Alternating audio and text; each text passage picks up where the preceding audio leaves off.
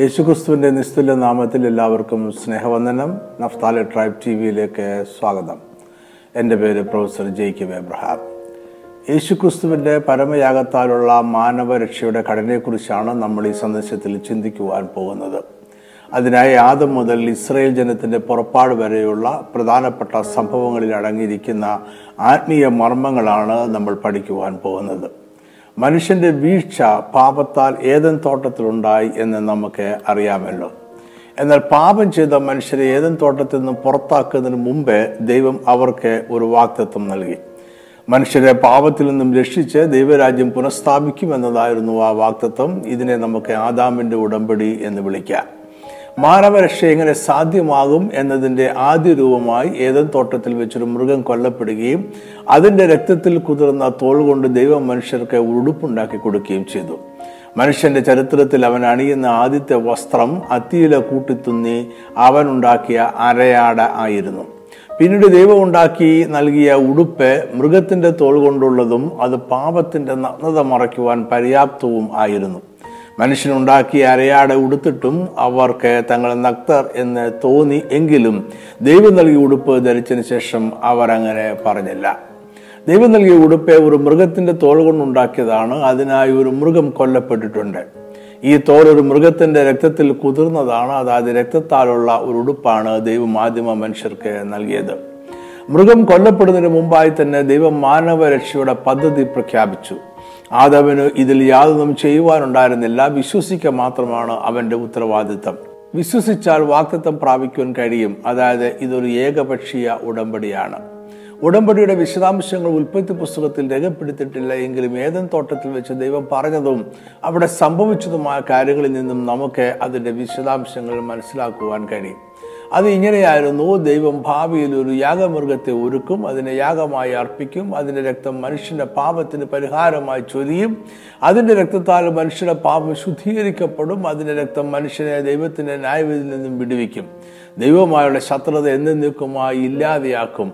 അങ്ങനെ മനുഷ്യന്റെ വീണ്ടെടുപ്പ് സാധ്യമായി ദൈവരാജ്യം വീണ്ടും പുനഃസ്ഥാപിക്കപ്പെടും. ഉടമ്പടി ഏകപക്ഷീയമായ ദൈവം നിവർത്തിക്കുമെങ്കിലും മനുഷ്യന് അതിൽ പങ്കാളിയാകണമെങ്കിൽ വിശ്വാസത്തോടെ സ്വീകരിക്കണം. ദൈവം ഒരുക്കുന്ന രക്ഷാപദ്ധതി തങ്ങളെ പാപത്തിൽ നിന്നും രക്ഷിക്കുമെന്ന് മനുഷ്യൻ വിശ്വസിക്കുകയും സ്വീകരിക്കുകയും വേണം. അതിനാലാണ് ദൈവം തോൽ കൊണ്ട് ഒരു ഉടുപ്പുണ്ടാക്കി മനുഷ്യർക്ക് കൊടുത്തത്. ആദ്യ ഹവയും അത് സ്വീകരിച്ചു എന്ന് വേണം നമ്മൾ മനസ്സിലാക്കുവാൻ. ഒരു മൃഗം കൊല്ലപ്പെടണമെന്നും അതിന്റെ രക്തം ചൊരിയണമെന്നും അതിന്റെ രക്തത്താൽ ഉടുപ്പുണ്ടാക്കി അതിനെ ധരിച്ച് പാപത്തിൽ നിന്ന് രക്ഷ പ്രാപിക്കണം എന്നതും ദൈവത്തിന്റെ പദ്ധതിയായിരിക്കണം. ചെറിയവന് ഉയർന്നവനോട് ഉടമ്പടി ചെയ്യുവാൻ സാധ്യമല്ല. കുറ്റവാളിക്ക് നീതിപീഠത്തോട് പരിഹാരം നിർദ്ദേശിക്കുവാൻ സാധ്യമല്ല. അതിനാൽ ഉടമ്പടികളെല്ലാം ദൈവം നിർദ്ദേശിക്കുകയും മനുഷ്യൻ സ്വീകരിക്കുകയുമാണ് ചെയ്യുന്നത്. എപ്പോഴും സ്വീകരിക്കുവാനും നിരസിക്കുവാനുമുള്ള സ്വാതന്ത്ര്യവും മനുഷ്യർക്ക് ഉണ്ടായിരുന്നു.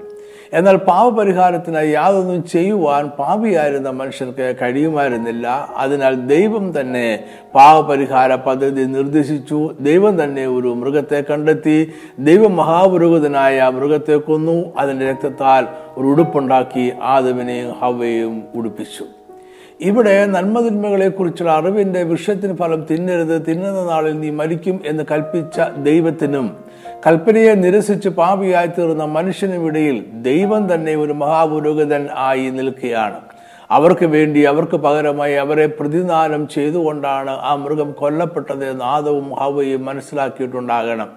ഉടമ്പടി പ്രകാരം യാഗത്തെ ക്രമീകരിക്കുക ദൈവത്തിന്റെ പ്രവൃത്തിയും അതിനെ വിശ്വാസത്തോടെ സ്വീകരിക്കുക എന്നത് മനുഷ്യന്റെ ഉത്തരവാദിത്വവുമായി. ഇത് രക്ഷയുടെ ഘടനയിൽ അന്നു മുതൽ ഇന്ന് വരെയും തുടരുന്നു. ഈ വിശ്വാസത്തിന്റെ അടിസ്ഥാനത്തിൽ വേണം നമ്മൾ കയ്യിന്റെയും ഹാവിലിന്റെയും യാഗങ്ങളെ കാണേണ്ടത്.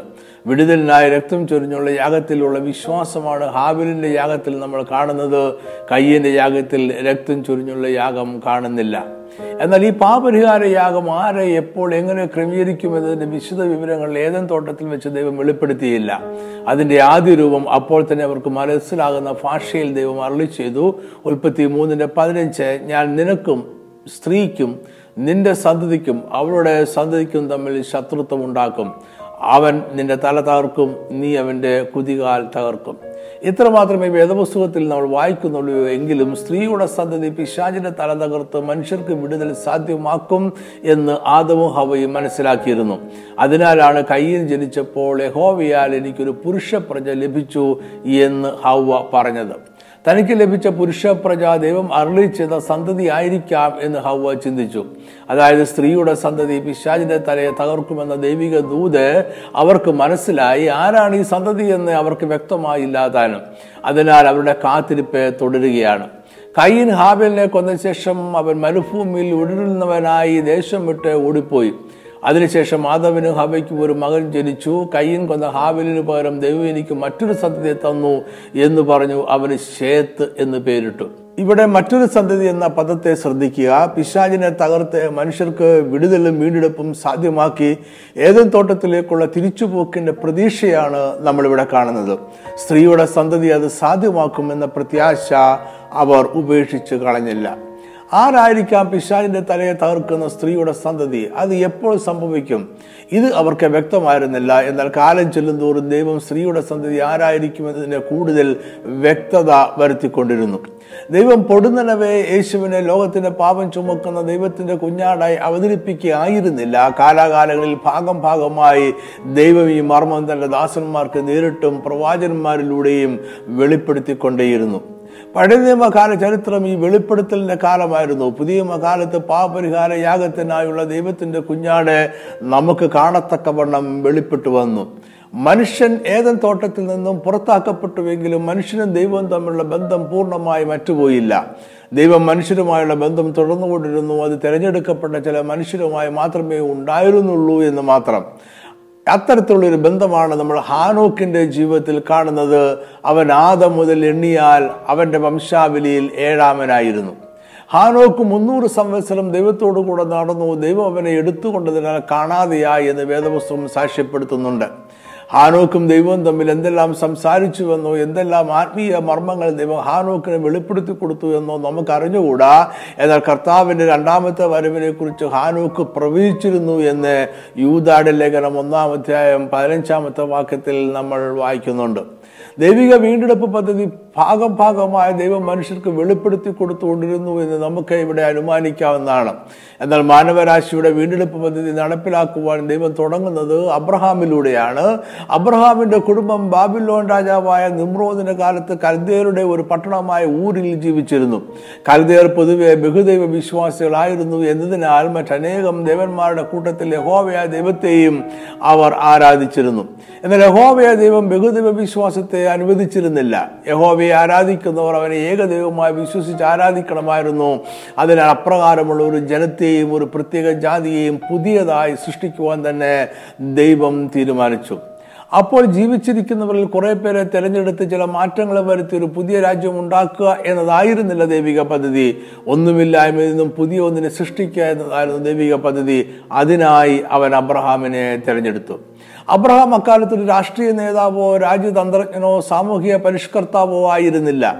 അവരൊരു സാധാരണ മനുഷ്യൻ എന്നതിൽ കവിഞ്ഞ യാതൊരു വിവരണവും വേദപുസ്തകത്തിലില്ല. അവനെ വിളിച്ച് വേർതിരിക്കുവാൻ ലോകപ്രകാരമുള്ള യോഗ്യതയിൽ കാരണമായിരുന്നില്ല എന്ന മർമ്മമാണ് നമ്മൾ ഇവിടെ മനസ്സിലാക്കുന്നത്. അതായത് അബ്രഹാമിനെ ഇത്ര വലിയ ദൈവിക പദ്ധതിക്കായി വിളിച്ചു വേർതിരിച്ചത് മാനുഷികമായി ആ യോഗ്യതകളുടെയും അടിസ്ഥാനത്തിലായിരുന്നില്ല. ദൈവം എപ്പോഴും തന്റെ സർവാധികാരത്തിൽ അവന്റെ പദ്ധതികൾ നിവർത്തിക്കുവാനായിട്ട് അവന്റെ ഹിതപ്രകാരമുള്ളവരെ തിരഞ്ഞെടുക്കുന്നു. ഏതൻ തോട്ടത്തിൽ ദൈവം സൃഷ്ടി പൂർത്തീകരിച്ച ശേഷം വീണ്ടും അതുപോലെയുള്ള സൃഷ്ടികൾ നടത്തിയിട്ടില്ല. പിന്നീട് ദൈവം തിരഞ്ഞെടുപ്പുകളാണ് നടത്തിയത്. അത് അവന്റെ മുൻ നിയമന പ്രകാരം ആയിരുന്നു. റോമർ എട്ടിന്റെ ഇരുപത്തി ഒമ്പത് മുപ്പത് വാക്യങ്ങൾ അവൻ മുന്നറിഞ്ഞവരെ തന്റെ പുത്രൻ അനേകം സഹോദരന്മാരിൽ ആദിജാതൻ ആകേണ്ടതിന് അവന്റെ സ്വരൂപത്തോട് അനുരൂപരാകുവാൻ മുൻ നിയമിച്ചിരിക്കുന്നു മുൻ നിയമിച്ചവരെ വിളിച്ചും വിളിച്ചവരെ നീതീകരിച്ചും നീതീകരിച്ചവരെ തേജസ്കരിച്ചും ഇരിക്കുന്നു ദൈവത്തിന്റെ തെരഞ്ഞെടുപ്പ് അബ്രഹാമിൽ വരുന്നതിന് മുമ്പേ അവന് സന്തതിയില്ലായിരുന്നു. അവന് സന്തതി ജനിക്കുന്നത് ദൈവം അവനെ തെരഞ്ഞെടുത്തതിനും അവനെ വാക്തത ദേശത്ത് എത്തിച്ചതിനും ശേഷമാണ്. അതായത് ദൈവം അബ്രഹാം എന്ന ഒരുവനെ സന്തതി ഇല്ലാത്ത ഒരുവനെ സന്തതി ജനിക്കുവാൻ സാധ്യതകളില്ലായിരുന്ന ഒരുവനെ തെരഞ്ഞെടുത്തു. അതിനുശേഷം സംഭവിച്ചതെല്ലാം ദൈവിക തെരഞ്ഞെടുപ്പിനുള്ളിൽ സംഭവിക്കുന്നതാണ്. അതിനാൽ അബ്രഹാമിന്റെ മേലുള്ള തെരഞ്ഞെടുപ്പ് അവന്റെ സന്തതിയിലും കടന്നു ചെന്നു. ദൈവം അവന് ആകാശത്തിലെ നക്ഷത്രങ്ങളെ പോലെ പെരുപ്പമുള്ള ഒരു ജാതിയെ വാക്തത്വം ചെയ്തു. എന്നാൽ അബ്രഹാമിന് വാക്തത്വ പ്രകാരം ഒരു സന്തതി മാത്രമേ ലഭിച്ചുള്ളൂ. ആ സന്തതിയിൽ ദൈവിക വാക്തത്വമായ നക്ഷത്രങ്ങളെ പോലെ പെരുപ്പമുള്ള ഒരു ജാതി ഉണ്ടായിരുന്നു. അബ്രഹാമിന്റെ ഏക സന്തതിക്ക് ദൈവം അവകാശമായി കൊടുക്കുന്നതെല്ലാം നക്ഷത്രങ്ങളെ പോലെ പെരുപ്പമുള്ള ഒരു ജാതിക്ക് കൊടുക്കുന്നതായിരുന്നു. ഈ സന്തതി കടന്നു പോകുന്ന എല്ലാ അനുഭവങ്ങളിലും അവനിൽ അടങ്ങിയിരിക്കുന്ന പെരുപ്പമുള്ള ഒരു ജാതി കടന്നു പോകുന്ന അനുഭവങ്ങളായിരുന്നു. അങ്ങനെ അവനെ യാഗം കഴിക്കുന്നത് അവന്റെ സന്തതി പരമ്പരയെ യാഗം കഴിക്കുന്നതിന് തുല്യമായിരുന്നു. അവന് വേണ്ടി അവന് പകരമായി ഒരു യാഗമൃഗം യാഗമായി തീരുന്നത് അവന്റെ സകല സന്തതി പരമ്പരകൾക്കും പകരമായി ഒരു യാഗമൃഗം യാഗമായി തീരുന്നതാണ് അവന് പകരം യാഗമായി തീരുവാൻ ദൈവം ഒരു യാഗമൃഗത്തെ ക്രമീകരിച്ചപ്പോൾ അത് അവന്റെ സകല സന്തതി പരമ്പരകൾക്കും പകരമായി ദൈവം ക്രമീകരിച്ച യാഗമൃഗം ആയി. ഇതാണ് ഇസ്ഹാക്കിനെ യാഗം കഴിക്കുവാൻ ദൈവം കൽപ്പിക്കുന്നതിന് പിന്നിലെ ആത്മീയ മർമ്മം. ഈ മർമ്മം അബ്രഹാം മനസ്സിലാക്കിയിരുന്നു. അബ്രഹാം ഇത് എങ്ങനെ ഗ്രഹിച്ചു എന്ന് നമുക്ക് അറിഞ്ഞുകൂടാ എന്നാൽ അബ്രഹാമിന്റെ വാക്കുകളിൽ അവന് ഈ ആത്മീയ മർമ്മം അറിയാമായിരുന്നു എന്നതിന്റെ സൂചനകൾ ഉണ്ട്. ദൈവം അബ്രഹാമിനോട് സാറായിൽ ജനിച്ച അവന്റെ ഏകമകനായി ഇസഹാക്കിനെ മോരിയാമലയിൽ വെച്ച് ഹോമയാഗം കഴിക്കുവാൻ കൽപ്പിക്കുന്നത് ഉൽപ്പത്തി ഇരുപത്തിരണ്ടിലാണ്. യാഗത്തിനായി അബ്രഹാം തന്റെ മകനെ കൂട്ടിക്കൊണ്ടുപോകുന്ന വഴിക്ക് അവർ എന്തെല്ലാം സംസാരിച്ചു എന്ന് വേദപുസ്തകത്തിൽ വിവരിക്കുന്നില്ല. എന്നാൽ രണ്ടു വാക്യങ്ങൾ രേഖപ്പെടുത്തിയിട്ടുണ്ട്. അത് അബ്രഹാമിന്റെ ചിന്തകളെ വെളിവാക്കുന്നത് ആയിരുന്നു. ഉൽപ്പത്തി ഇരുപത്തിരണ്ടിന്റെ അഞ്ചിൽ അബ്രഹാം ദാസന്മാരോട് പറയുന്നത് ഇങ്ങനെയാണ്. നിങ്ങൾ കഴുതിയമായി ഇവിടെ ഇരിപ്പീൻ. ഞാനും ബാലനോ അവിടത്തോളം ചെന്നു ആരാധന കഴിച്ചു മടങ്ങി വരാം എന്ന് പറഞ്ഞു. ഇവിടെ മലയാള വിവർത്തനത്തിൽ ഒരു പ്രധാനപ്പെട്ട വാക്ക് വിട്ടുപോയിട്ടുണ്ട്. അബ്രഹാം പറഞ്ഞത് ഞാനും ബാലനും അവിടത്തോളം ചെന്നു ആരാധന കഴിച്ച് ഞങ്ങൾ മടങ്ങി വരാമെന്നാണ് ഇത് പറഞ്ഞതിന് ശേഷം ദാസന്മാരെ താഴ്വരയിൽ ഇരുത്തിയിട്ട് അബ്രഹാം തന്റെ മകനുമായി മുന്നോട്ട് പോകുന്ന വഴിയിൽ ഇസഹാക്ക് ചോദിച്ചു തീയും വിറകുമുണ്ട് എന്നാൽ ഹോമയാഗത്തിന് ആട്ടുംകുട്ടി എവിടെ? ഇതിനുള്ള അബ്രഹാമിന്റെ മറുപടി ശ്രദ്ധേയമാണ്. ദൈവം തനിക്ക് ഹോമയാഗത്തിന് ഒരു ആട്ടുംകുട്ടിയെ നോക്കിക്കൊള്ളും. അബ്രഹാമിന്റെ മറുപടിയിൽ അവൻ ഗ്രഹിച്ച ആത്മീയ മർമ്മം അടങ്ങിയിട്ടുണ്ട്. ഈ യാഗം ഇസ്ഹാക്ക് വ്യക്തിയുടെ മരണമല്ല. ഇത് അവനിലൂടെ ജനിക്കുവാനിരിക്കുന്ന ഒരു വലിയ സന്തതി പരമ്പരയെ വീണ്ടെടുക്കുവാനുള്ള യാഗമാണ്. അതിനായി ഊനമില്ലാത്തൊരു യാഗമൃഗത്തെ ദൈവം ക്രമീകരിക്കും. ദൈവമാധവനും ഹവയ്ക്കും കാണിച്ചു കൊടുത്ത ഹാവയിൽ പിന്തുടർന്ന പാവപരിഹാര യാഗത്തിൽ അബ്രഹാം വിശ്വസിച്ചു. യാഗമൃഗത്തെ ദൈവം ഒരുക്കുമെന്ന വെളിപ്പാട് പ്രാപിച്ചു. ഈ വിശ്വാസത്തെയും അതിന്റെ പ്രവൃത്തിയെയും ദൈവം അവന് നീതിക്കായി കണക്കിട്ടു. ഉൽപ്പത്തി പതിനഞ്ചിന്റെ ആറിൽ നമ്മൾ ഇങ്ങനെ വായിക്കുന്നു അവനെ ഹോവയിൽ വിശ്വസിച്ചു. അതവന് നീതിയായി കണക്കിട്ടു. അബ്രഹാമിന്റെ ജീവിതത്തിൽ ഉടനീളം ഈ വിശ്വാസം കാണാവുന്നതാണ്. എബ്രാർക്കെതിരെ പതിനൊന്നാം അധ്യായത്തിൽ ഈ സംഭവത്തിന്റെ മറ്റൊരു വശം നമ്മൾ കാണുന്നുണ്ട്. അവിടെ ഇങ്ങനെയാണ് ഈ സംഭവത്തെ വിവരിച്ചിരിക്കുന്നത്. വിശ്വാസത്താൽ അബ്രഹാം താൻ പരീക്ഷിക്കപ്പെട്ടപ്പോൾ ഇസഹാക്കിനെ യാഗമർപ്പിച്ചു. മരിച്ചവരുടെ ഇടയിൽ നിന്ന് ഉയർപ്പിപ്പാൻ ദൈവം ശക്തനെന്ന് നീണ്ടുകയും അവരുടെ ഇടയിൽ നിന്ന് എഴുന്നേറ്റവനെ പോലെ അവനെ തിരികെ പ്രാപിക്കുകയും ചെയ്തു. ഇവിടെ വെളിപ്പെടുത്തുന്ന ആത്മീയ മർമ്മം ഇതാണ്. അബ്രഹാം വാക്തത്വ സന്തതിയെ വിശ്വാസത്താൽ യാഗമായി അർപ്പിച്ചു. ഇസഹാക്ക് അങ്ങനെ യാഗമായി തീർന്നപ്പോൾ അവനിൽ ജനിക്കുവാനിരിക്കുന്ന സകല സന്തതികളും യാഗമായി അർപ്പിക്കപ്പെട്ടു. അത് ദൈവം സ്വീകരിച്ചു. അതിലൂടെ ഇസ്രായേൽ ജനം എല്ലാവരും ദൈവത്തിന് സമ്പൂർണമായി യാഗമായി അർപ്പിക്കപ്പെട്ടവരായി. ഇത് വിശ്വാസത്താൽ അബ്രഹാമിന്റെ പ്രവൃത്തിയെ നോക്കിക്കാണുക ആണ്. ഈ രണ്ട് രീതിയിൽ ഈ യാഗത്തെ കണ്ടാലും നമ്മൾ കാണുന്നത് ഒരുവൻ അനേകർക്ക് വേണ്ടി യാഗമായി തീരുന്നതാണ്. ഇസുഹാക്കിന്റെ യാഗം വരുവാനിരിക്കുന്ന ക്രിസ്തുവിന്റെ ക്രൂശിലെ പാപരിഹാര യാഗത്തിന് ഒരു നിഴലായിരുന്നു. മാനവരാശിയുടെ പാപരിഹാരം മനുഷ്യൻ ക്രമീകരിക്കുന്ന യാതൊരു ബലിയാലും സാധ്യമല്ല. അതുകൊണ്ട് ദൈവം യാഗത്തിനായി ഒരു മൃഗത്തെ ഒരുക്കി. ദൈവം ഒരുക്കി യേശു ക്രിസ്തു എന്ന കുഞ്ഞാട് ഒരു പകരക്കാരനായി ഒരുവൻ അനേകർക്ക് വേണ്ടി ക്രൂശിൽ യാഗമായി തീർന്നു. ഇവിടെ മാനവരാശിക്ക് വേണ്ടിയുള്ള ദൈവിക രക്ഷാ പദ്ധതി കൂടുതൽ വെളിപ്പെട്ടു വന്നു. അബ്രഹാമിന് ശേഷം ഇസ്ഹാക്കിന്റെ എല്ലാ സന്തതികളെയും ദൈവം തന്റെ വീണ്ടെടുപ്പ് പദ്ധതിക്കായി തിരഞ്ഞെടുത്തില്ല. ഇസ്ഹാക്കിന്റെ രണ്ട് പുത്രന്മാരിൽ മൂത്തവനായ യേശാവിനെ ദൈവം തള്ളിക്കളഞ്ഞു ഇളയവനായ യാക്കോബിനെ തിരഞ്ഞെടുത്തു. ഇതിന്റെ കാരണം ദൈവം വ്യക്തമാക്കിയിട്ടില്ല എന്നാൽ നമ്മൾ ഇവിടെ ദൈവത്തിന്റെ മുന്നറിവ് പ്രകാരമുള്ള മുൻ നിയമനം കാണുന്നു.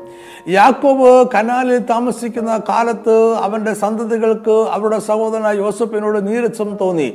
അതിനാൽ അവർ അവസരം കിട്ടിയപ്പോൾ യോസഫിനെ ഇസ്മയിലെ കച്ചവടക്കാർക്ക് അടിമയായി വിറ്റ് കളഞ്ഞു അവർ വിറ്റത് അവർക്ക് നീരസമുണ്ടായിരുന്ന യോസഫിനെ മാത്രമായിരുന്നു എങ്കിലും യാക്കോബിന്റെ സന്തതികളുടെ അന്യദേശത്തെ അടിമത്തം അവിടെ ആരംഭിക്കുകയായിരുന്നു. എന്നാൽ അവരെല്ലാവരും അടിമത്തത്തിലാകുന്നതിന് മുമ്പ് ദൈവിക പദ്ധതിയിൽ ചില സംഭവങ്ങൾ കൂടി നടക്കേണ്ടിയിരുന്നു. ജോസഫിനെ ദൈവം അനുഗ്രഹിച്ചു അവന്റെ ദർശനത്തെ നിവർത്തിച്ചു. ചില കഷ്ടങ്ങളിലൂടെ കടന്നുപോയെങ്കിലും ജോസഫ് മിസ്രൈം രാജ്യത്തെ ഫറവോന്റെ വിശ്വസ്തനും രാജ്യത്തെ രണ്ടാമത്തെ ഭരണത്തലവനും ആയി മാറി. അപ്പോൾ കനാദേശത്ത് ഒരു വലിയ ക്ഷാമമുണ്ടായി. അതിനാൽ ധാന്യം വാങ്ങുവാൻ യാക്കോബിന്റെ മക്കൾ മിസ്രൈമിലേക്ക് പോയി. അവർ അവിടെ ജോസഫിനെ വീണ്ടും കണ്ടുമുട്ടി. തുടർന്ന് യാക്കോബും തന്റെ പതിനൊന്ന് മക്കളും കൂടെ മിസ്രൈം ദേശത്ത് ചെന്നു. അവിടെ പരദേശികളായി താമസിച്ചു. ജോസഫ് ജീവിച്ചിരുന്ന കാലത്തെല്ലാം പിന്നീട് അവൻ ചെയ്ത നന്മകൾ അറിയാമായിരുന്ന രാജാക്കന്മാരുള്ള കാലത്തെല്ലാം ഇസ്രയേൽ ജനം സുഖമായി അവിടെ ജീവിച്ചു. പിന്നീട് ജോസഫിനെ മറന്ന രാജാക്കന്മാർ മിസ്രൈൻ രാജ്യം ഭരിക്കുവാൻ തുടങ്ങിയപ്പോൾ ഇസ്രയേൽ ജനം അവിടെ അടിമകൾ ആയി. അങ്ങനെ നാനൂറ് വർഷങ്ങൾക്കധികം അവർ അവിടെ അടിമത്തത്തിൽ ജീവിച്ചു.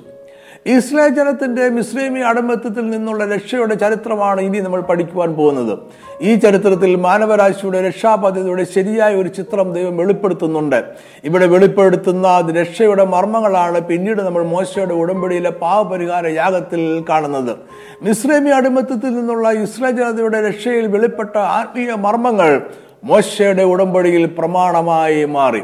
യഥാർത്ഥത്തിൽ ഇസ്രേ ജനം നാനൂറ് വർഷങ്ങൾ അടിമത്തത്തിലായിരിക്കുമെന്നും അതിനുശേഷം അവർ വളരെ സമ്പത്തോടുകൂടെ പുറപ്പെട്ടു പോരുമെന്നും മിസ്രൈം നദി തുടങ്ങി ഫ്രാത്ത് നദിയായ മഹാനദി വരെയുള്ള ദേശത്തെ അവകാശമാക്കി അവിടെ ജീവിക്കുമെന്നും ദൈവ അബ്രഹാമിന് കൊടുത്ത ഉടമ്പടി പ്രകാരമുള്ള വാക്തത്വമാണ് ഇതേ വാക്തത്വം ദൈവം വീണ്ടും ഇസ്ഹാക്കിനോടും ആവർത്തിക്കുന്നുണ്ട്. ഈ വാക്തത്വം പ്രാപിച്ചവരാണ് നാനൂറ് വർഷങ്ങൾ അടിമത്തത്തിൽ പരദേശികളായി കഴിഞ്ഞത്. അവരെ അവിടെ നിന്നും വിടുവിക്കുവാൻ ദൈവം ഇടപെട്ടപ്പോൾ അതിന്റെ കാരണവും ദൈവം വ്യക്തമാക്കുന്നുണ്ട്. ദൈവം അബ്രഹാമിനോടും ഇസ്ഹാക്കിനോടും യാക്കോബിനോടും തനിക്കുള്ള നിയമവും ഓർത്തു ദൈവം ഇസ്രായേൽ മക്കളെ കടാശിച്ചു കൂട്ടത്തിൽ അടിമത്തത്തിന്റെ കഷ്ടതയിൽ ഇസ്രായേൽ ദൈവത്തോട് വിടുതലിനായി നിലവിളിച്ചു എന്നും ദൈവം അവരുടെ നിലവിളി കേട്ടുവെന്നും നമ്മൾ വായിക്കുന്നു. ഇവിടെ ഒരു ചോദ്യം നമ്മുടെ മനസ്സിൽ ഉയരേണ്ടതാണ്. ദൈവം ഇസ്രായേൽ ജനത്തെ അടിമത്തത്തിൽ നിന്നും വിടുവിക്കുമെന്ന് അബ്രഹാമിനോടും ഇസുഹാക്കിനോടും യാക്കോബിനോടും നിയമം ചെയ്തിട്ടുണ്ടെങ്കിൽ എന്തുകൊണ്ടാണ് ഇസ്രായേൽ ജനം നിലവിളിക്കുവാനിട വന്നത്? തക്ക സമയത്ത് ദൈവം അവരെ വിടിവിച്ചാൽ പോരായിരുന്നോ? ഇവിടെ ഒരു കാര്യം നമ്മൾ ശ്രദ്ധിക്കേണ്ടതുണ്ട്. ഇസ്ലേ ജനം പാപത്തിന്റെ ശിക്ഷയായി ശത്രു രാജ്യത്ത് പ്രവാസത്തിൽ പോയതല്ല. അവർ ദേശത്ത് ക്ഷാമമുണ്ടായപ്പോൾ അക്കാലത്തെ എല്ലാവരും ചെയ്തതുപോലെ ധാന്യം വാങ്ങുവാനായത് ഉള്ളിടത്ത് പോയി എന്ന് മാത്രമേ ഉള്ളൂ. പിന്നീട് ജോസഫ് അവരെ മിസ്രൈം ദേശത്ത് വേറിട്ട ഒരു പ്രദേശത്ത് താമസിപ്പിക്കുകയായിരുന്നു. മിസ്രൈമിൽ യാക്കോബും സന്തതികളും താമസിച്ചത് തെറ്റായിപ്പോയി എന്ന് വേദപുസ്തകത്തിൽ എങ്ങും പറയുന്നുമില്ല. ജോസഫിനെ സഹോദരന്മാർ അടിമയായി വിറ്റുകളഞ്ഞതാണ് എങ്കിലും അദ്ദേഹം അതിനെ ഒരു ദൈവിക കരുതലായി കാണുന്നുണ്ട്. ജോസഫ് പറയുന്നത് ഇങ്ങനെയാണ് ജീവരക്ഷയ്ക്കായി ദൈവം എന്നെ നിങ്ങൾക്ക് മുമ്പേ അയച്ചതാകുന്നു. ഭൂമിയിൽ നിങ്ങൾക്ക് സന്തതി ശേഷിക്കേണ്ടതിനും വലിയൊരു രക്ഷയാൽ നിങ്ങളുടെ ജീവനെ രക്ഷിക്കേണ്ടതിനും ദൈവം എന്നെ നിങ്ങൾക്ക് മുമ്പേ അയച്ചിരിക്കുന്നു. ആകയാൽ നിങ്ങളല്ല ദൈവമത്രേ എന്നെ ഇവിടെ അയച്ചത്. ഇസ്രായേൽ ജനത്തിന്റെ ഈ പ്രവാസ ജീവിതത്തെക്കുറിച്ച് ആദ്യം പറയുന്നത് ദൈവം തന്നെയാണ്. ദൈവം അബ്രഹാമിനോട് അറിയിച്ചത് നിന്റെ സന്തതി സ്വന്തമല്ലാത്ത ദേശത്ത് നാനൂറ് സംവത്സരം പ്രവാസികളായിരുന്നു. ആ ദേശക്കാരെ സേവിക്കും. അവർ അവരെ പീഡിപ്പിക്കുമെന്ന് നീ അറിഞ്ഞുകൊള്ളുക. അതിനുശേഷം അവർ വളരെ സമ്പത്തോടുകൂടെ പുറപ്പെട്ടു പോരും. പ്രവാസികൾ ആയി ജീവിക്കുന്നതിന്റെ കാരണമായി ദൈവം പറയുന്നത് അമോര്യരുടെ അക്രമം. ഇതുവരെ തികഞ്ഞിട്ടില്ല എന്ന് മാത്രമേ ഉള്ളൂ. അമോരിയർ കനാൻ ദേശത്തിലെ എല്ലാ രാജ്യങ്ങളെയും സൂചിപ്പിക്കുന്നു എന്ന് പറയാം. അപ്പോൾ ചോദ്യം ബാക്കി നിൽക്കുന്നു എന്തുകൊണ്ട് വിടുതലായി ഇസ്രായേൽ ജനം നിലവിളിക്കേണ്ടി വന്നു? മാനവരാശിയുടെ രക്ഷയുടെ ആദ്യത്തെ പടി ഇവിടെ തുടങ്ങിയാണ്. ഇസ്രയേൽ അടിമത്തത്തിലും കഷ്ടതയിലുമായി അവർ അത് തിരിച്ചറിഞ്ഞു. അവർ വിടുതൽ ആഗ്രഹിച്ചു അതിനായി ദൈവത്തോട് അപേക്ഷിച്ചു. അതായത് പിശാജിന്റെ അടിമത്തത്തിൽ ആണ് എന്ന് തിരിച്ചറിയാത്ത ആരും രക്ഷിക്കപ്പെടുന്നില്ല.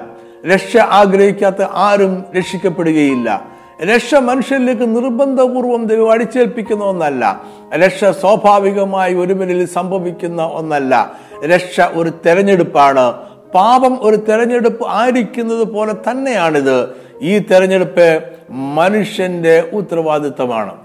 ഒരു മനുഷ്യനെ പിശാചിന്റെ അടിമത്തത്തിൽ നിന്നും രക്ഷിക്കുവാനുള്ള ദൈവിക പ്രവൃത്തി ആരംഭിക്കുന്നത് അവൻ രക്ഷയ്ക്കായി ആഗ്രഹിക്കുകയും അതിനെ തിരഞ്ഞെടുക്കുകയും ചെയ്യുന്നതിലൂടെയാണ്.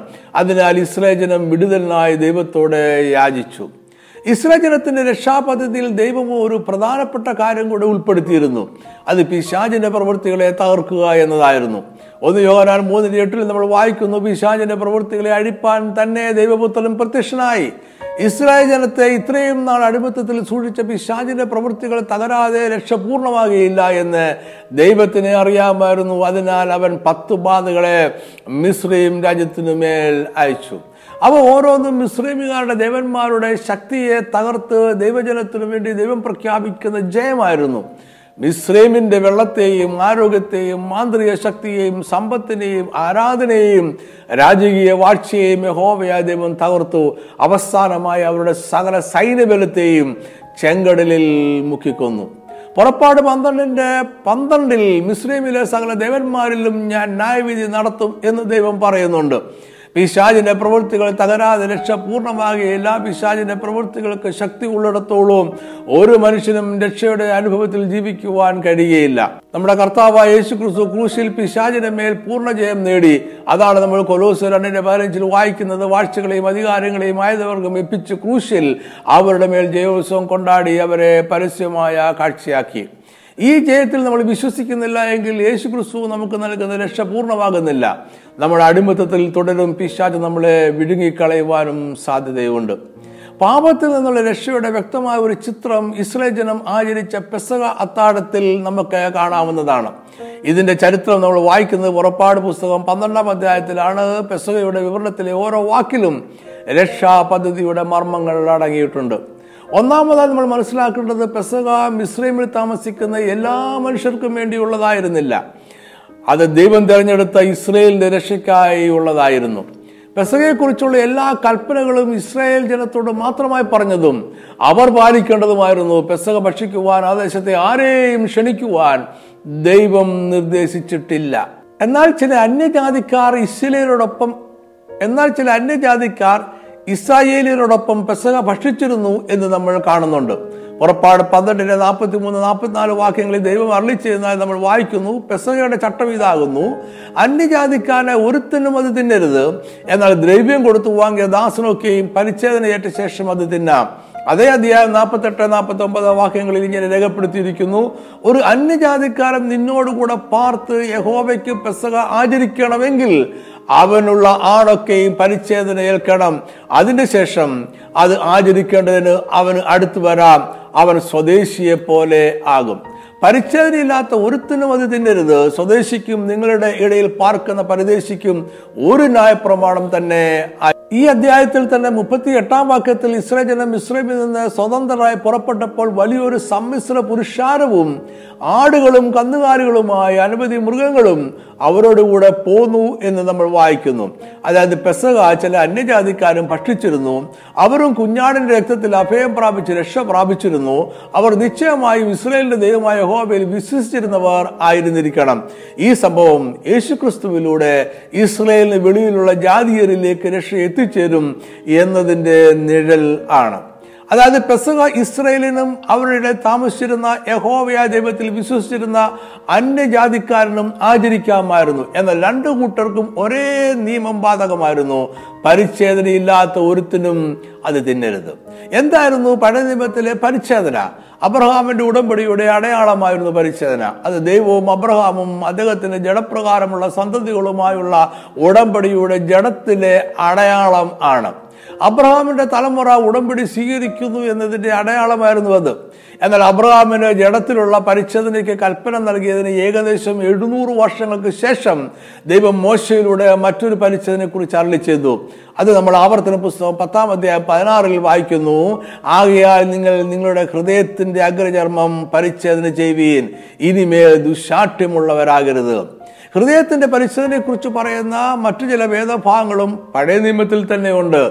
ജഡത്തിലുള്ള പരിച്ഛേദന അബ്രഹാമിന്റെ ഉടമ്പടിയുടെ ജഡപ്രകാരമുള്ള അവകാശിയുടെ അടയാളമായിരിക്കുമ്പോൾ തന്നെ ദൈവം അവരുടെ ഹൃദയത്തിന്റെ പരിച്ഛേദനയും ആവശ്യപ്പെടുകയാണ്. അതായത് കൃത്യമായി പഴയ നിയമ പരിച്ഛേദന പുതിയ നിയമത്തിലെ ഹൃദയത്തിന്റെ പരിച്ഛേദനയായി മാറുന്നു എന്ന് പറയുവാൻ കഴിയുകയില്ല. എന്നാൽ ഭൗതിക നന്മകളുടെ അടിസ്ഥാനത്തിലുള്ള ഒരു ഉടമ്പടി പുതിയ നിയമത്തിൽ ഇല്ലാത്തതിനാൽ ജഡത്തിലുള്ള പരിച്ഛേദന ആവശ്യമില്ലാത്തതായി മാറി. പുതിയ ഉടമ്പടിയിൽ അബ്രഹാമിന്റെ ആത്മീയ സന്തതികൾക്ക് ഉടമ്പടി പ്രകാരമുള്ള പുതിയ അനുഗ്രഹങ്ങൾക്ക് അവകാശമുണ്ട്. അതിനായി പുതിയ ഉടമ്പടിക്ക് അവകാശിയാകുവാൻ ഹൃദയത്തിന്റെ പരിച്ഛേദന അത്യാവശ്യമാണ്. റോമ രണ്ടിന്റെ ഇരുപത്തെട്ട് ഇരുപത്തി ഒമ്പത് വാക്യങ്ങൾ പുറമേ യഹൂദനായവൻ യഹൂദനല്ല പുറമേ ജഡത്തിലുള്ളത് പരിച്ഛേദനയുമല്ല അകമേ യഹൂദനാവിനത്ര യഹൂദൻ അക്ഷരത്തിലല്ല ആത്മാവിലുള്ള ഹൃദയ പരിച്ഛേദന അത്രേ പരിച്ഛേദന. അവന് മനുഷ്യരാലല്ല ദൈവത്താൽ തന്നെ പുകഴ്ച ലഭിക്കും. അതായത് പരിച്ഛേദന ഏറ്റിരിക്കണം പരിച്ഛേദന ഇല്ലാത്ത അത് തിന്നരുത് എന്ന ആദ്യത്തെ പെസകയുടെ ചട്ടം തന്നെ ഹൃദയത്തിന്റെ പരിച്ഛേദനയില്ലാതെ ആരും പെസകയിൽ ഭാഗമാകരുത് എന്നതിനെ കാണിക്കുന്നു. ഇത് മനസ്സിലാക്കുവാൻ പെസക എന്തായിരുന്നു എന്നുകൂടി നമ്മൾ മനസ്സിലാക്കണം. ഇസ്രയേലിനെ മിസ്രൈമിലെ അടിമത്തിൽ നിന്നും വിടുവിക്കുവാൻ ദൈവം ആദ്യം ചെയ്തത് മിശ്രൈമ ദേവന്മാരെ തകർക്കുക എന്നായിരുന്നു എന്ന് നമ്മൾ മുമ്പേ പറഞ്ഞുവല്ലോ. അതിന്റെ ഭാഗമായുള്ള ദൈവിക പ്രവൃത്തിയായിരുന്നു മിശ്രൈമിയുടെ ആദ്യജാതന്മാരെ സംഹരിക്കുക എന്നത്. മിശ്രൈമിയുടെ വീടുകളിൽ ഉണ്ടായിരുന്ന മനുഷ്യരിലും മൃഗങ്ങളിലുമുള്ള ആദ്യജാതന്മാരെ ദൈവം സംഹരിച്ചു. എന്നാൽ ഈ സംഹാരത്തിൽ നിന്നും ദൈവം ഇസ്രേ ജനത്തെ സംരക്ഷിച്ചു. അതിനായി ദൈവം ചില നിയമങ്ങൾ കൽപ്പിച്ചു. ഈ നിയമങ്ങളിൽ രക്ഷയുടെ മർമ്മം അടങ്ങിയിട്ടുണ്ട്. പുറപ്പാട് പന്ത്രണ്ടിന്റെ പന്ത്രണ്ട് പതിമൂന്ന് വാക്യങ്ങൾ. ഈ രാത്രിയിൽ ഞാൻ മിശ്രയം ദേശത്തു കൂടി കടന്ന് മിശ്രയം ദേശത്തുള്ള മനുഷ്യന്റെയും മൃഗത്തിന്റെയും കടിഞ്ഞൂലിനെയൊക്കെയും സംഹരിക്കും. മിസ്ലിമിലെ സകല ദേവന്മാരിലും ഞാൻ ന്യായവിധി നടത്തും ഞാൻ ഹോവയാകുന്നു നിങ്ങൾ പാർക്കുന്ന വീടുകളിൽ മേൽ രക്തമടയാളമായിരിക്കും ഞാൻ രക്തം കാണുമ്പോൾ നിങ്ങളെ വിട്ട് ഒഴിഞ്ഞ് കടന്നുപോകും. ഞാൻ മിസ്ലിം ദേശത്തെ ബാധിക്കുന്ന ബാധ നിങ്ങൾക്ക് നാശഹേതുവായി തീരുകയില്ല. പുറപ്പാട് പന്ത്രണ്ടിന്റെ ഇരുപത്തി മൂന്നാമത്തെ വാക്യം യഹോവ മിശ്രമിനെ ദണ്ഡിപ്പിക്കേണ്ടതിന് കടന്നു വരും. എന്നാൽ കുറുമ്പടിമേലും കട്ടളക്കാൽ രണ്ടിന്മേലും രക്തം കാണുമ്പോൾ യഹോവ വാതിൽ ഒഴിഞ്ഞ് കടന്നു പോകും. നിങ്ങളുടെ വീടുകളിൽ നിങ്ങളെ ദണ്ഡിപ്പിക്കേണ്ടതിന് സംഹാരകൻ വരുവാൻ സമ്മതിക്കുകയുമില്ല. മിശ്രൈമിയുടെ മേൽ ദൈവബാധകളെ അയച്ചപ്പോൾ ആദ്യം മുതൽ തന്നെ ഇസ്രേ ജനത്തെ അതിൽ നിന്നും വേർതിരിച്ചുന്നു എന്ന് വേണം നമ്മൾ മനസ്സിലാക്കുവാൻ. ബാധകൾ മിശ്രൈമിയരെ പീഡിപ്പിക്കുവാനുള്ളതായിരുന്നു. അത് ഫറവോന്റെ മേലും അവന്റെ ജനത്തിന്റെ മേലും അവന്റെ സകല ഭൃത്യന്മാരുടെ മേലും സംഭവിച്ചത് ആയിരുന്നു. എന്നാൽ ഇവിടെ ഒന്നും ബാധകളിൽ നിന്നുള്ള സംരക്ഷണത്തിനായി പ്രത്യേകമായി എന്തെങ്കിലും ചെയ്യണമെന്ന് ദൈവം ഇസ്രായേലിനോട് കൽപ്പിച്ചില്ല. പത്താമത്തെ പാതയായ ആദിജാതന്മാരുടെ സംഹാരം വന്നപ്പോൾ അതിൽ നിന്നും രക്ഷ പ്രാപിക്കുവാൻ ചില കാര്യങ്ങൾ ചെയ്യേണ്ടതുണ്ട് എന്ന് ദൈവം കൽപ്പിച്ചു. കാരണം രക്ഷ സകല ജനത്തിനും ഉള്ളതല്ല. രക്ഷയ്ക്ക് രക്തം ചൊരിഞ്ഞുള്ള യാഗവും അതിലുള്ള ആശ്രയവും ഉണ്ട്. ദൈവത്തിന്റെ രക്ഷാപദ്ധതി ചിലർക്ക് സംഹാരവും മറ്റു ചിലർക്ക് നിത്യജീവനും ആണ്. അതിനെക്കുറിച്ചാണ് പൗലോസ് ഒന്ന് ഒന്നുപോലും ഒന്നിന്റെ പതിനെട്ടിൽ പറയുന്നത്. ക്രൂശിന്റെ വചനം നശിച്ചു പോകുന്നവർക്ക് പോഷത്വവും രക്ഷിക്കപ്പെടുന്ന നമുക്കോ ദൈവശക്തിയും ആകുന്നു. ആർക്കാണ് രക്ഷ വിടുതൽ നൽകുന്നത്? ഓരോ നിബന്ധന ദൈവം പറയുന്നുള്ളൂ അത് പെസക ആചരിക്കുന്നവർക്കും കുഞ്ഞാടിന്റെ രക്തത്തിന്റെ പിന്നിൽ മറിഞ്ഞിരിക്കുന്നവർക്കും ഉള്ളതാണ്. പുറപ്പാട് പന്ത്രണ്ടാം അധ്യായത്തിൽ വിവരിക്കുന്ന പെസകയുടെ ക്രമീകരണങ്ങൾ ഇങ്ങനെയാണ്. പെസകയ്ക്കായി ഒരു ആട്ടിൻകുട്ടിയെ വീതം ഓരോ കുടുംബവും എടുക്കണം. മിശ്രൈമിൽ നിന്നുള്ള അവരുടെ പുറപ്പാടിന്റെ തലേദിവസം സന്ധ്യാസമയത്ത് അതിനെ അറക്കണം. അന്ന് രാത്രി അവർ ആട്ടിൻകുട്ടിയുടെ മാംസം തീയിൽ ചുട്ട് പുളിപ്പില്ലാത്ത അപ്പത്തോടൊപ്പം തിന്നണം. ഈ സോപ്പ് ചെടിയുടെ ഒരു കെട്ട് എടുത്ത് അതിന്റെ രക്തത്തിൽ മുക്കി അത് അവരുടെ വീടുകളുടെ വാതിലിന്റെ കട്ടിലക്കാൽ രണ്ടിന്മേലും കുറുമ്പടിമേലും പുരട്ടണം. പിറ്റേന്നാൾ വെളുക്കും വരെ ആരും വീടിന്റെ വാതിലിന് പുറത്തിറങ്ങരുത്. രാത്രിയിൽ ദൈവം ഇസ്രായേൽ ദേശത്തോടുകൂടി കടന്ന് ദേശത്തുള്ള മനുഷ്യന്റെയും മൃഗത്തിന്റെയും കടിഞ്ഞൂലിനെയൊക്കെയും സംഹരിക്കും മിസ്രൈമിലെ സകല ദേവന്മാരിലും ദൈവം ന്യായവിധി നടത്തും. എന്നാൽ ഇസ്രയേലിൽ പാർക്കുന്ന വീടുകളിൽ രക്തമടയാളമായിരിക്കും ദൈവം രക്തം കാണുമ്പോൾ അവരെ ഒഴിഞ്ഞ് കടന്നുപോകും. മിസ്രൈം ദേശത്തെ ബാധിക്കുന്ന ബാധ അവർക്ക് നാശഹേതുവാകയില്ല. ദൈവം നൽകിയ നിർദ്ദേശങ്ങളിൽ നമ്മൾ ശ്രദ്ധിക്കേണ്ടുന്നവ ഇതെല്ലാമാണ്. മിസ്രൈമിലെ എല്ലാ ആദ്യജാതന്മാരും സംഹരിക്കപ്പെടുന്ന രാത്രിയിൽ ഇസ്രയേൽ രക്ഷപ്പെടണമെങ്കിൽ അവർ ഒരു ആട്ടിൻകുട്ടിയുടെ രക്തത്തിനുള്ളിൽ മറഞ്ഞിരിക്കണം. അതായത് അവരുടെ രക്ഷയ്ക്കായി ഒരു ആട്ടിൻകുട്ടി കൊല്ലപ്പെടണം അതിന് രക്തം ചൊരിയണം. ആ രക്തമാണ് അവർക്ക് സംഹാരകരിൽ നിന്നും രക്ഷയായി തീരുന്നത് ആ രാത്രി മിസ്രൈമിയുടെ ഓരോ വീട്ടിലും ആദ്യജാതൻ കൊല്ലപ്പെടുമ്പോൾ ഇസ്രയേലിയുടെ ഓരോ വീട്ടിലും അവർക്ക് രക്ഷയായി ഒരു കുഞ്ഞാട് കൊല്ലപ്പെടുന്നു. ഈ ആട്ടിൻകുട്ടിയുടെ രക്തത്തിന് വെളിയിലുള്ള ആരെയും അത് മിശ്രമിയരോ ഇസ്രായേലിലോ ആകട്ടെ ആരും സംഹാരിൽ നിന്നും രക്ഷ പ്രാപിക്കുകയില്ല. ഇത് മാത്രമല്ല അവർ കൊല്ലപ്പെട്ട മൃഗത്തിന്റെ മാംസവും പുളിപ്പില്ലാത്ത അപ്പവും ഭക്ഷിക്കണം. പെസകെ ആചരിക്കുവാൻ പുരുഷപ്രജയൊക്കെയും പരിച്ഛേദന ഏൽക്കണം എന്നതുപോലെ തന്നെ അവർ പുളിപ്പില്ലാത്ത അപ്പവും ഭക്ഷിക്കണം. ഹൃദയത്തിന്റെ പരിച്ഛേദനയും വിശുദ്ധ ജീവിതവും പാപികളോടുള്ള വേർപാടും നമ്മൾ ഇവിടെ കാണുന്നു. പുതിയ ഭാഷയിൽ പറഞ്ഞാൽ രക്ഷയിൽ മാനസാന്തരവും യേശുവിന്റെ പരമയാഗത്തിൽ വിശ്വാസം മൂലമുള്ള പങ്കുചേരലും വിശുദ്ധ ജീവിതവും വേർപാടും അടങ്ങിയിരിക്കുന്നു. ഇതിന് വെളിയിലേക്ക് പോകുന്ന ആരും രക്ഷിക്കപ്പെടുന്നില്ല. രക്ഷാപ്രക്രിയ ഇത്രമാത്രം വിശുദ്ധമായും വ്യക്തമായും ചിത്രീകരിക്കപ്പെട്ടിരിക്കുന്ന മറ്റൊരു ഭേദഭാഗമില്ല. എങ്കിലും പഴയ നിയമത്തിൽ മർമ്മമായി തന്നെ നിന്നിരുന്ന രക്ഷ പുതിയ നിയമത്തിലാണ് നിവൃത്തിയാകുന്നത്. യോഹനൻ ആറിന്റെ അമ്പത്തി നാല് എന്റെ മാംസം തിന്നുകയും എന്റെ രക്തം കുടിക്കുകയും ചെയ്യുന്നവന് നിത്യജീവനുണ്ട് ഞാൻ ഒടുക്കത്തെ നാളിൽ അവനെ ഉയർത്തെഴുന്നേൽപ്പിക്കും. എങ്ങനെ ഒരുവൻ അനേകർക്ക് വേണ്ടി പാപപരിഹാരമാകും? ഈ ചോദ്യത്തിന്റെ ഉത്തരമാണ് നമ്മൾ പുറപ്പാട് പുസ്തകത്തിൽ കാണുന്നത്. സകല മനുഷ്യരും സംഹരിക്കപ്പെടുവാൻ വിധിക്കപ്പെട്ടവർ ആയിരുന്നു. റോമർ മൂന്നിന്റെ പത്ത് പതിനൊന്ന് വാക്യങ്ങളിൽ നമ്മൾ വായിക്കുന്നു നീതിമാൻ ആരുമില്ല ഒരുത്തൻ പോലുമില്ല. എല്ലാവരും വഴിതെറ്റി ഒരുപോലെ കൊള്ളരുതാത്തവരായി തീർന്നു. യോഹനാൻ മൂന്നിന്റെ പതിനെട്ടിൽ അവനിൽ വിശ്വസിക്കുന്നവന് ന്യായവിധി ഇല്ല. വിശ്വസിക്കാത്തവന് ദൈവത്തിന്റെ ഏകജാതന പുത്രന്റെ നാമത്തിൽ വിശ്വസിക്കാകിയാൽ ന്യായവിധി വന്നു കഴിഞ്ഞു. യേശുക്രിസ്തുവിൽ വിശ്വസിക്കാത്ത ഏവർക്കുമുള്ള ന്യായവിധി ഇനിയും പുതിയതായി കൽപ്പിക്കുവാൻ ഇരിക്കുന്നതല്ല അത് ഇപ്പോൾ തന്നെ വന്നു കഴിഞ്ഞു. ദൈവത്തിന്റെ ന്യായവിധിയിൽ നിന്നും രക്ഷ പ്രാപിക്കുക എന്നതാണ് സുവിശേഷത്തിന്റെ നല്ല ദൂത്. അതിന് ഒരു മാർഗമേ ഉള്ളൂ. അനേകർക്ക് വേണ്ടി യാഗമായി തീർന്ന യേശു ക്രിസ്തു എന്ന കുഞ്ഞാടി രക്തത്തിന് പിന്നിൽ വിശ്വാസത്താൽ മറിഞ്ഞിരിക്കുക. അല്പം കൂടി മുന്നോട്ട് പോയതിനു ശേഷം ഈ സന്ദേശം അവസാനിപ്പിക്കാമെന്ന് ഞാൻ കരുതുന്നു. പെസഹയോടെ രക്ഷ പൂർണമാകുന്നില്ല. രക്ഷയ്ക്കായി ഇനി ഇസ്രയേലിൽ യാതൊന്നും ചെയ്യേണ്ടതില്ല എങ്കിലും അവർ ഇപ്പോഴും താമസിക്കുന്നത് മിസ്രൈം ദേശത്ത് തന്നെയാണ്. ഇന്ന് രാത്രി ഫറവോനും സകല മിസ്രൈമേരും അവരോട് പുറപ്പെട്ടു പൊക്കൊള്ളുക എന്ന് പറയും. എന്നാൽ നാളെ പ്രഭാതമാകുമ്പോൾ ഫറവോന്റെ മനസ്സ് കഠിനമാകും. അവൻ സൈന്യവുമായി അവരുടെ പിന്നാലെ എത്തും. ഇസ്രയേൽ വീണ്ടും അടിമകൾ ആകും. അതിനാൽ രാത്രിയിൽ തന്നെ അവർ യാത്രയ്ക്കായി തയ്യാറെടുത്തു. പിറ്റേന്നാൾ അതിരാവിലെ തന്നെ അവർ മിശ്രയും വിട്ട് ഓടിപ്പോയി. അവർ ചെങ്കടൽ കടന്നു. എന്നേക്കുമായി പിശാജിന്റെ അടിമത്തത്തിൽ നിന്നും ഒരു വേർപാട് സാധ്യമാക്കി. യേശുക്രിസ്തുവിനെ രക്ഷതാവായി സ്വീകരിച്ച് രക്ഷ പ്രാപിച്ച ആർക്കും മിശ്രൈമിൽ തുടരുവാൻ സാധ്യമല്ല. മിശ്രൈമിൽ തുടരുക എന്നാൽ വീണ്ടും അടിമത്തത്തിൽ ആയിത്തീരുക എന്നതായിരിക്കും അനുഭവം. അതിനാൽ ഇസ്രയേലർ അതിരാവിലെ അവരുടെ പുറപ്പാട് ആരംഭിച്ചു. അവർ ചെങ്കടലിന്റെ തീരത്ത് എത്തിയപ്പോഴേക്കും പറവോന്റെ സൈന്യം പിന്നാലെ എത്തി. എന്നാൽ അവർ ചെങ്കടൽ കടന്നു എന്നേക്കുമുള്ള ഒരു വിടുതലും വേർപാടും സാധ്യമാക്കി. രക്ഷ ഒരിക്കലായി നിവർത്തിക്കപ്പെടുന്ന ഒരു ചടങ്ങല്ല രക്ഷ ഒരു തുടർ പ്രക്രിയയാണ്. രക്ഷയുടെ ആദ്യഘട്ടം ഒരു പുറപ്പാടിന്റെ ആരംഭം മാത്രമാണ്. നമ്മൾ രക്ഷിക്കപ്പെട്ടു രക്ഷിക്കപ്പെട്ടുകൊണ്ടിരിക്കുന്നു ഇനിയും രക്ഷിക്കപ്പെടും. രക്ഷയിൽ വേർപാടും വിശുദ്ധ ജീവിതവും വാക്തത്വ ഭൂമിയുടെ കൈവശപ്പെടുത്തലുമുണ്ട്. പെസക രക്ഷിക്കപ്പെട്ടതിനെയും ചെങ്ങടൽ പിശാചിന്റെ പ്രവൃത്തികളിൽ നിന്നുള്ള വേർപാടിനെയും മരുഭൂമി യാത്ര രക്ഷിക്കപ്പെട്ടുകൊണ്ടിരിക്കുന്ന തുടർ പ്രക്രിയയെയും വാക്തത്വ ഭൂമിയുടെ കൈവശപ്പെടുത്തൽ ഇനി രക്ഷിക്കപ്പെടും എന്നതിനെയും കാണിക്കുന്നു. അതായത് നമ്മുടെ രക്ഷാ പദ്ധതി ആരംഭിച്ചതേ ഉള്ളൂ. അത് തുടർന്നുകൊണ്ടേയിരിക്കുന്നു. അതിന്റെ പൂർത്തീകരണത്തിനായി നമ്മൾ ഓടിക്കൊണ്ടേയിരിക്കുന്നു.